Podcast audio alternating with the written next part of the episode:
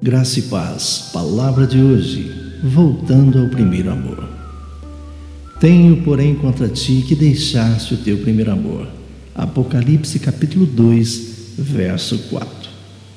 Olha, deixa-me perguntar, por que, que a paixão espiritual desaparece com facilidade? Por que será que deixamos o primeiro amor?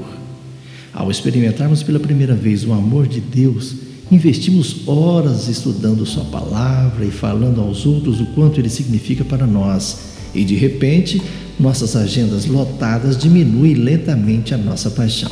O nosso anseio por Jesus e o estudo do seu caráter se tornam um olhar ocasional. E com certeza não foi o objeto da nossa afeição que mudou. Sabe, a igreja de Éfeso lutou para manter a sua paixão espiritual. E por meio de João, Jesus queria ajudá-los a restaurar e manter seu amor e zelo por ele. Embora elogiasse aquela igreja pelo seu trabalho, Jesus viu que eles abandonaram o seu primeiro amor, isto é, o próprio Jesus. E os efésios haviam perdido a sua paixão por Jesus, e a igreja se tornara uma ortodoxia fria e mecânica. E eu pergunto-me, se eles permitiram a entrada de males invisíveis da religiosidade e das muitas atividades do dia a dia no seu coração. O que quer que tenha sido ou que aconteceu, algo roubou-lhes a afeição inicial que tinham pelo Senhor Jesus. Será que você permitiu que algo roubasse a sua paixão?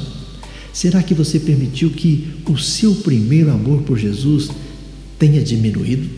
Se isso já ocorreu, ela poderá ser restaurada e mantida quando lembrar-se do maravilhoso amor demonstrado por você ali no Calvário. Arrependa-se das suas atitudes pecaminosas e destituídas de amor e, por amor a Jesus, repita as obras que praticava no princípio, quando você se converteu. Será que você precisa restaurar o seu amor pelo Senhor Jesus? Lembre-se, devoção a Jesus é a chave para a paixão espiritual é a chave para voltarmos ao primeiro amor. Tenham todos um bom dia. Eu sou o pastor Saulo Hermínio, da Igreja Batista Shalom de Goiânia.